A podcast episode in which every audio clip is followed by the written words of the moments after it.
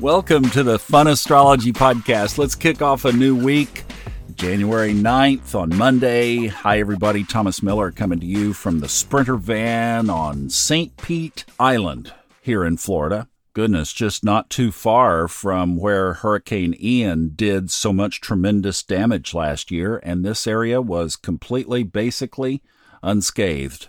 All right, I want you to put three numbers in your mind, okay? 12, 18, 22. Those numbers again are 12, 18, 22. You know what I'm talking about, don't you? Yes, Mars stations direct January 12th, Mercury stations direct January 18th, and Uranus stations direct January 22nd. After the 22nd, everybody will be direct, and the next station retrograde will be Mercury on April 21st. We'll have all that time with all the planets in forward motion. You know, that's going to be the next really big energetic shift that we have going on. I'm still advocating, even though there is a yod in today's chart, but I'm still advocating that this chart is a fairly quiet chart. I guess I don't know. It just seems to me. So we still have the trine between the two earth signs, Capricorn and Taurus Yesterday we had Mercury exact in a trine with Uranus. That was yesterday evening. And then today we have Venus in a trine with Mars, an air trine. This yod is a very past life, past karma kind of yod.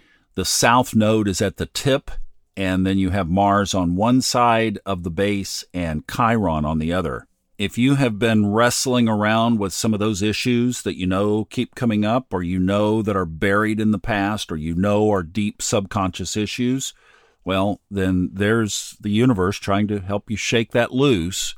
And Mars might be bringing a little bit of tension to the table as well. But you know, because we have Venus in that trine with Mars today, then that really connects Venus into this yod for sure. And if you wanted to connect another, like, look at how all this fits together. The moon is in a trine with Chiron. So that's a fire trine. The moon is in Leo today. It's right in the middle of the sign of Leo.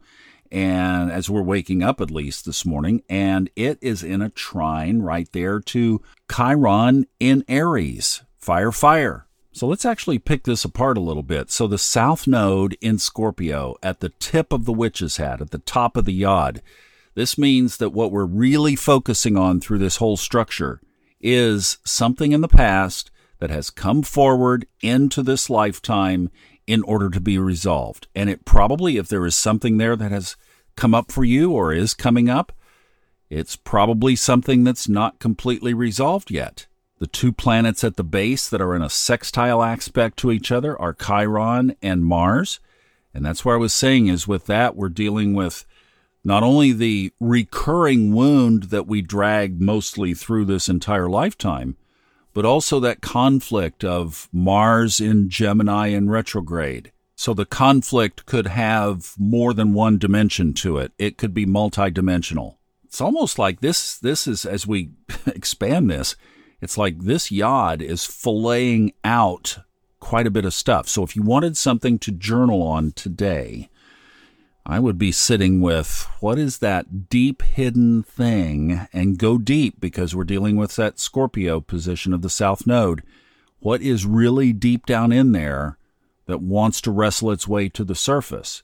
Because then we have Venus tied in with that trine. So Venus and Mars are in a trine to me, that's the benefic side of the air element, Aquarius and Gemini, saying what needs to come to mind.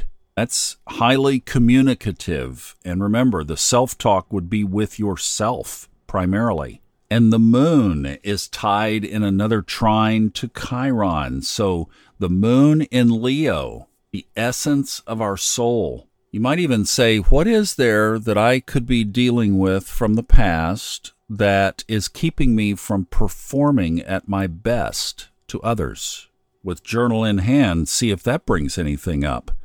So this is almost one of those aspects that you could just kind of glance over. Oh yeah, there's a yod, but it's only the south node and it's only Listen, this thing has so many aspects and elements to it that there's a lot of depth going on in this chart right now. So if you're sensitive to that, if you are one who sees signs and synchronicities, or if you are one that when you sit with your journal, you get that special wow, oh man, here is something that I really need to work on. Today's a great energetic day for that very thing. Do it early in the day because the moon goes void of course just before 9 p.m. tonight as it moves into Virgo tomorrow. So this would be a today thing. That's of course Eastern time, but that would negate basically after like don't plan on doing this work before you go to bed. the moon will be out of the picture. You'll get max benefit before 9 p.m. Eastern. All right, I hope that helps. That's very interesting. I know what I'm going to be doing here this morning.